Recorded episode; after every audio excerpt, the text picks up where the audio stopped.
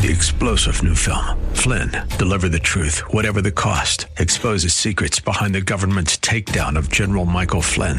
Flynn knew what the intel world had been up to. He ordered the first audit of the use of contractors. This set off alarm bells. He told the truth. He was the most dangerous person for Donald Trump to hire. They had to get rid of Flynn. Flynn, deliver the truth, whatever the cost. Available now. Watch it today. Go to salemnow.com. Salemnow.com. Abraham Lincoln warned that the philosophy of the schoolroom in one generation will be the philosophy of government in the next. Would you like to know what's being taught in today's classrooms? Welcome to Say What with attorney Mark Schneider and Pastor George Rosca Jr. They'll explore the issues facing children, parents, and society as a result of the public schools and the forces behind them. Say What is the radio program of Protect Our Kids, which seeks to inform and equip concerned citizens about the looming crisis in American education. So listen in as your hosts, Mark Schneider and George Rosca Jr., unpack the issues and organizations affecting our children. And now here's your hosts, Mark Schneider and George Rosca Jr. Hello, everyone. I'm George Rosca. And I'm Mark Schneider. And we want to welcome you to today's episode 64 of Say What, where we talk about the threats to our children in the public school system, including the introduction of queer theory. That's right, George. You know, June is, of course, Pride Month, where all LGBTQ plus ideology is being promoted and celebrated across the nation, including its schools and including the destructive lie of queer theory, which George begs the question, what is queer theory? I know you've uh, taken a hard look at this. Yes. And parents, uh, we apologize. This is going to be one of those very dry episodes, but we really need you to give us 20 minutes of your time here uh, to really understand uh, the the academic stance of queer theory and and how it's being taught in uh, in higher you know education because what used to be just you know a, a, a critical social theory uh, in colleges around the country uh, has made its way into the public school system, into broader culture, um, and um, we don't hear people talk about this much. So we're going to try to introduce it, give it some justice with, uh, you know, by by really addressing its core claims, but at the same time, like I said, it it is dry, um, and please listen to it. And here's why because next week's episode, we're actually going to get into the examples yeah. of how this is being taught or where it's being taught or the curriculums out there and how it, it's made its way into public schools all across the country. So I expect that this is derived from higher academia and has filtered its way down into the K through 12 public education system. But George, George, what is it? What is queer theory? How do you define it? All right. So let, let me just kind of f- frame the conversation here so that way as parents listen to us, uh, they won't get kind of lost. But ultimately, there's three things that I, I want us to really understand about queer theory. Number one, there's this idea of normal or because you know academics try to create new words normativity. Mm-hmm. so you're going to hear the word normativity a lot. Uh, and that's just because they want to remove any sense of uh, of an idea of deviance or taboo. These people are they want to remove those concepts. They want to remove those concepts there is nothing that's taboo but what's interesting and we're gonna i'm gonna repeat myself over and over in these kind of uh, uh, illogical checkmates, it's taboo to have a taboo. Yes, of course. so, parents, you're going to catch on to this because I'm going to be repeating myself uh, on these illogical uh, checkmates. Uh, number two, identity. So, queer theory not only deals with normalcy or normativity, but it also deals with identity, and it it has its own doctrines, right? Um, so the only constant is change. So the queer identity is a fluid identity. Mm. Uh, so that's number two. Uh, and, and number three, there are many other things, but I just chose these as kind of my top three things to understand queer theory is power. So if normal or normativity or normalcy uh, is is is not there. It needs to always change. If identity is always fluid because it cannot be normal, and so change is the only constant. It, under power, queer theory tells us that, well, we have a problem by, you know, society historically has always created binaries, and binaries regress into hierarchy. Therefore, it's oppressive. Therefore, you have to change it. That cannot be the normal there's always an oppressive component to just about everything that POK covers Yeah. in, in this lexicon, uh, starting with sex and gender theory, critical race theory, even social and emotional learning. They all view the world uh, through this filter of victimhood, which pits one group against another group. And uh, yeah, it's just interesting. So queer theory is part and parcel of that same concept. It definitely is. And so the last thing under power here is a kind of a, a sub doctrine of it is that because binary creates hierarchy, therefore creating oppression, you have to liberate people. Of course. And that liberation um, aspect, uh, basically, they call out for a you know compulsory activism. You have to become an activist to free people of uh, this this power struggle. What if I don't want to be liberated from uh, from from my worldview? What what happens to me? then you are what they would probably call, uh, you know, heteronormative, uh, and that's evil. Uh, you got to understand that you are just a social construct. Uh, so you need to change your identity and just be fluid. So again, there are a lot of illogical uh, falsities in in all of this. Um, real quick history lesson: Where did this kind of come about? So the three most influ- influential early queer theorists um, are Judith Butler, Gayle Rubin, uh, and Eve Kosofsky Sedgwick. And really, the term queer theory uh, dates back to 1990 when an Italian feminist and film theorist, uh, Teresa de Lauretis, coined the term for a conference and the special issue of a feminist journal on its themes. But really, they all, all of these major queer theorists have really started and based their work on a French postmodernist named uh, Michael. I hope I pronounce his name right. Uh, Foucault. Foucault. Foucault. Yeah. So you don't That's pronounce Michel. Foucault. Okay. And, and so the, the history, he wrote this book called The History of Sexuality uh, back in 1980. Yeah. And so kind of it, the, the, the queer theorist simmered on his works for well over a decade. And then in the 90s, they came out with, uh, with, with their theory. So uh, I'm going to try to quickly here define queer theory. Um, and a, a lot of what I use here has come out of the University of Massachusetts, which Massachusetts is very, very liberal. Um, and then also from James Lindsay, who many of you guys, we've introduced you to him before. He's, uh, he, he's not a Christian. He's an, I guess, an atheist agnostic. Um, but has done a lot of research on this topic, uh, and especially just into the critical social theories. So, queer theory critically examines the way power works to institutionalize and legitimate certain forms and expressions of sexuality and gender while stigmatizing others.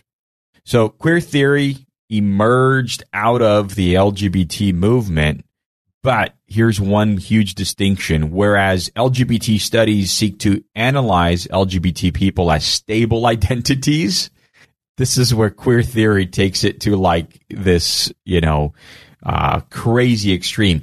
Queer theory actually challenges stable identities and say they're problematic. You cannot have any rigid identity categories. So And- being being lesbian, gay, somewhere in the binary spectrum or transgender is considered by queer theory to be a stable identity? correct. Wow. Yes. So Say what? so this is this is really crazy and and so this is actually w- what many people are probably going to have a hard time as they go in and study queer theory is then they have to ask well how in the world then are queer theorists part of the LGBT movement yeah. and what I've come to realize is there's there's subcultures here in this movement. We've always been maybe conditioned to think that the LGBT movement is monolithic. but it is not. It is actually very splintered, uh, and we haven't understood it well enough to know how to attack its weak spots and splinter them so that way they kind of um, dissolve this false unity that they have. Mm. So maybe this is an idea that POK can work on. But, um, you know, queer theory is often considered the deconstruction of LGBT studies. this is yeah this is crazy. I mean this is from the university of massachusetts uh, coming straight out of uh, their their queer theory 101 course um, i downloaded their their syllabus it was actually a, a you know a 10 page syllabi it was really well detailed and put together by this professor um, and so th- some of this stuff is coming straight out of there uh, George, uh, before you get too far into this, is this a course of instruction at universities now? Yes. Queer theory? oh yes Can, is this something you can major in in some universities? I, I think it's part of their gender studies major Yeah. So yeah, and and I I It's just, probably not just at private schools Oh, also. no I I so did our quick- tax dollars are going to pay for this kind This of is in public schools. Yeah. in public uh, schools. Let's just say for now, um, in in the universities, public universities. So queer theory follows and expands on feminist theory. Um, and then there is also a huge key relationship between queer theory and other social theories because all of these theories critique power, privilege, and normativity. Um, and so w- one of the very interesting things is that queer theory uh, is somehow related to like critical race theory, transgender studies, feminist theory, disability studies. Um, but queer theory is opposed to a lot of the ways that those theories um, actually, you know, what they actually believe in. And we'll talk a little bit about how it differentiates itself from critical race theory, uh, because queer theorists do not agree with how critical race theorists posit uh, their stances. So, um, so then, what is the natural conclusion of of queer theory? Well, there is a basically a perpetual, never-ending war against normalcy, and this is where it becomes problematic because by seeking to have a ground on which to, you know, evangelize and proselytize their views, they constantly undercut their own ground. Yeah. Because that's what you have to do. because it's normal to be abnormal. So it becomes a vicious, illogical cycle. Correct. Whatever you take on as your, your, your latest theory that you're propounding itself becomes normalized after a time, Correct. which goes against your, your very identity if you're into queer theory. Yeah. So then the question becomes, why do they think that way? And what what I've understood from from their writings is they think that way because they believe that our sex, our gen, our our gender, our sexuality is a social construct, and it comes. So, for example, me at my age right now, over my life experience, I've constructed my own identity in terms of sexuality and gender and 30 years from now, I've accumulated more knowledge. I've come into contact with more ideas. So I should have continued. I'm using this word, word loosely evolving, but what they mean is I should have deconstructed my old, whatever I am now, and 30 years from now, I should really have a new gender identity and, and sexuality identity because we're constantly learning. So that's why for them, this state of normalcy is almost warranted because we're never going to be the same people. We're always evolving in our understanding. So what, what do the queer theorists have to say to people that claim that they were born into the wrong gender and they need to transition? The queer theorists would have to say that that is a false premise. So they would urge people not to transition or to remain fluid in their in their identity. See, what they would say is that the the the premise that you mentioned, born in the wrong body, Yes. that's wrong. Your desire to transition, that's honorable. Interesting. Nonsensical, but interesting. Correct. So, so then let's talk a little bit about how queer theory and, and identity, um, you know, really work hand in hand. So, so one theoretical strategy relies on an insistence on the social construction of gender and sexuality. So theories of social construction claim that human identities are not inherent or essential, but rather emerge out of social relationships and discourse. So Butler, in her work in 1990, she understands gender as produced through rep- repetitive practices of personal and social practices. So in other words, one's gender does not exist a priori discourse, but instead is constructed by characteristics and experiences. So really at the base of social constructionist theories is this assumption that since identities are constructed, they can always be deconstructed or constructed otherwise. So, the, where is the component of reality to this? What, Why should we pay any attention to this at all? It, it, it, sounds to me like it's just utterly subjective. It's your lived experience, whatever you're feeling at the time you're feeling it determines your identity, but don't get too far into it because it could change over time with new lived experiences. Correct. So, to me, um, what what I understand from these queer theorists is they are actually the true postmodernists. Postmodernism has has always struggled for a root in society in a very major way because of its agnosticism, because of you feel what you feel. You know, it, it it's really the ultimate, never ending, you know, there are 7 billion truths out there, one for every person, yeah. right? Um, so queer theorists actually adopt postmodernism to its, you know, to its infinite end. Um, and so, yeah, there, there is going to be a never ending, um, not necessarily search for truth, but never ending, uh, quantities or variations of truth. So, George, how much influence has this had in, um, I, I, guess, in identity circles the people that that study this? Is this a a big campaign on college campuses? I mean, uh, are, are, lots of students taking these courses, and how? Maybe this is something we're going to uh, uh, talk about in the next. Um, in our in our next version, but is this something that has taken root in the K through 12 public school system?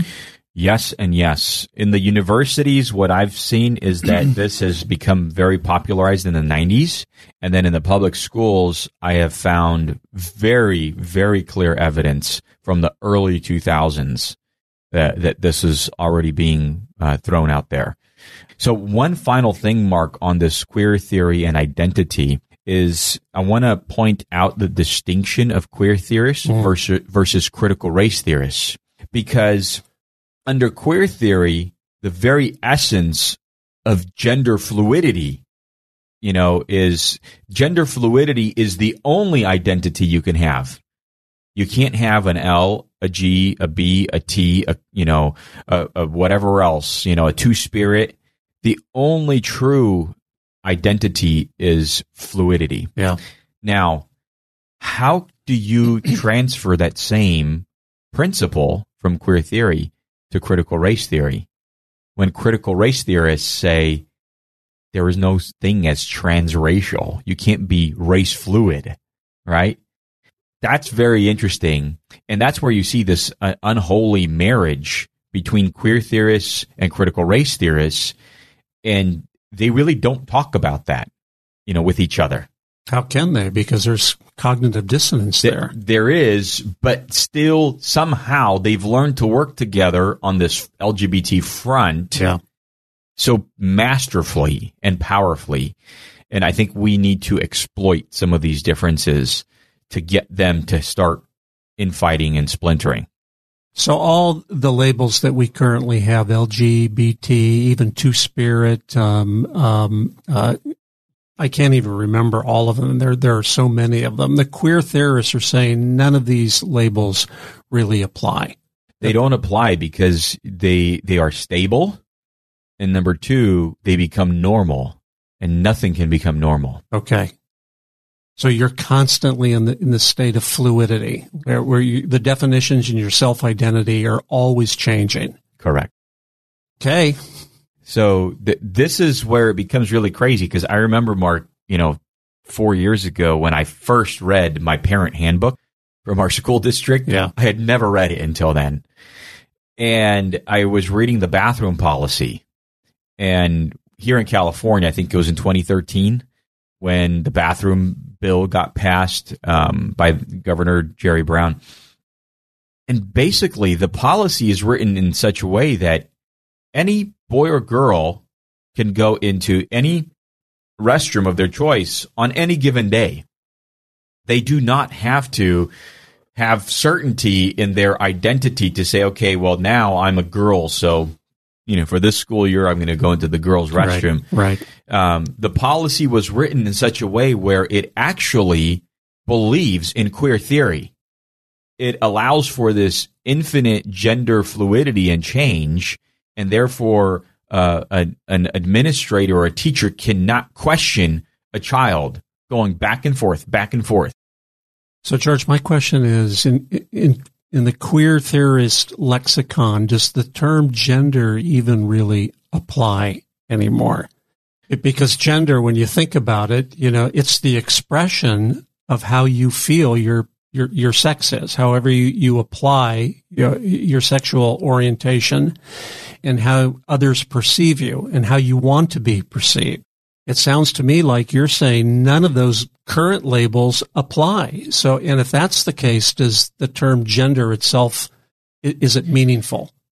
So what I would say is that gender doesn't, gender applies, it still does. However, because gender is constantly fluid, all that they are against is anything stable.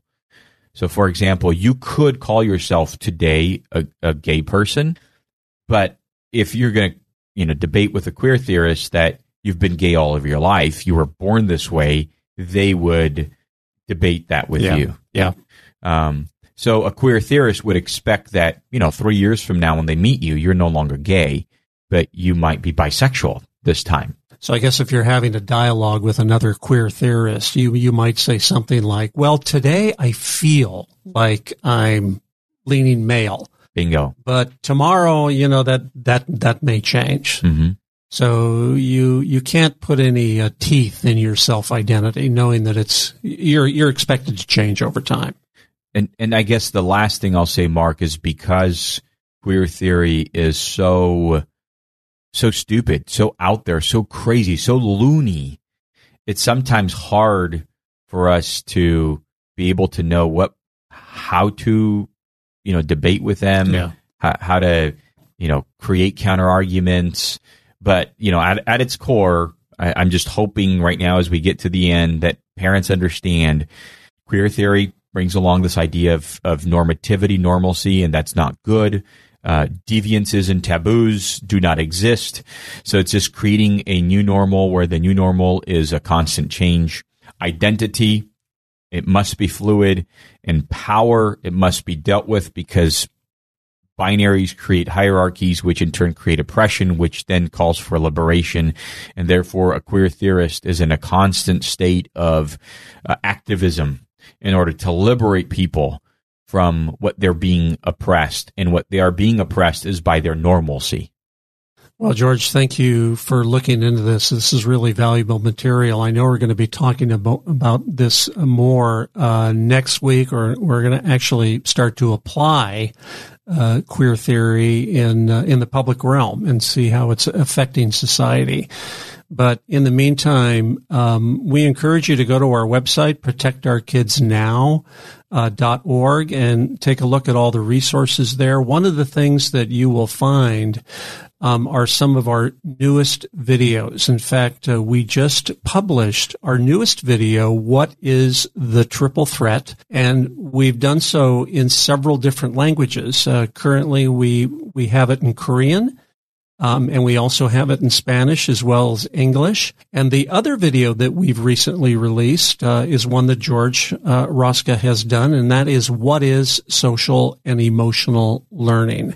So these are each uh, anywhere from eight to ten minutes long. Um, they're, I, I think they're they're really, it's really valuable information. So please make sure you look at that information, uh, share it with other people that, that you know, your friends and neighbors, and get the word out about what's happening to our kids in the public school system. And uh, we will see you next week on Say What. You've been listening to Say What, the radio ministry of Protect Our Kids, where they seek to inform and equip concerned citizens about the crisis in American public education and the forces working against our children. Join us at this same time every Saturday as attorney Mark Schneider and Pastor George Rosca Jr. unpack the issues so that we can better safeguard our nation's children. For more information about this program or protect our kids, email the show at info at protectourkidsnow.org. That's info at protectourkidsnow.org. And join Mark and George right here next week at this same time for another episode of Say What. Three star general Michael J. Flynn, head of the Pentagon Intelligence Agency, knew all the government's dirty secrets. He was one of the most respected generals in the military. Flynn knew what the intel world had been up to, he understood its funding. He ordered the first audit of the use of contractors. This set off alarm bells. The explosive new documentary, Flynn, Deliver the Truth, Whatever the Cost, uncovers the facts behind this scandal. Flynn told the truth. He was the most dangerous person for Donald Trump to hire. I find out the worst enemy that I'm going to face in my life is right here in America. They took my assessment and they wanted me to change it. And I was like, I'm not changing it. They had to get rid of Flynn. With in depth interviews, archival footage, and never before seen personal records of the man behind the headlines. I just felt like I was drowning. Flynn, deliver the truth, whatever the cost. Available now. Watch it today. Go to salemnow.com. Salemnow.com.